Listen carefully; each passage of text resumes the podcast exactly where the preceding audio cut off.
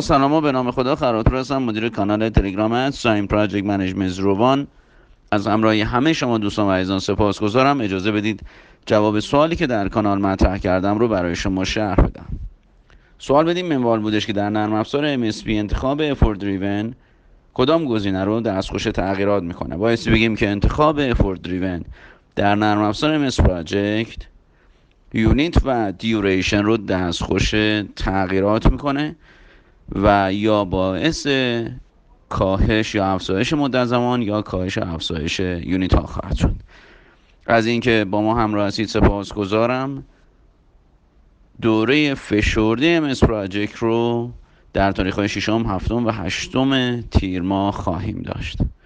می‌تونید مطالب رو همچنین از صفحه اینستاگرام ات ساین پراجکت منیجمنت روان پیگیری کنید. سپاس گذارم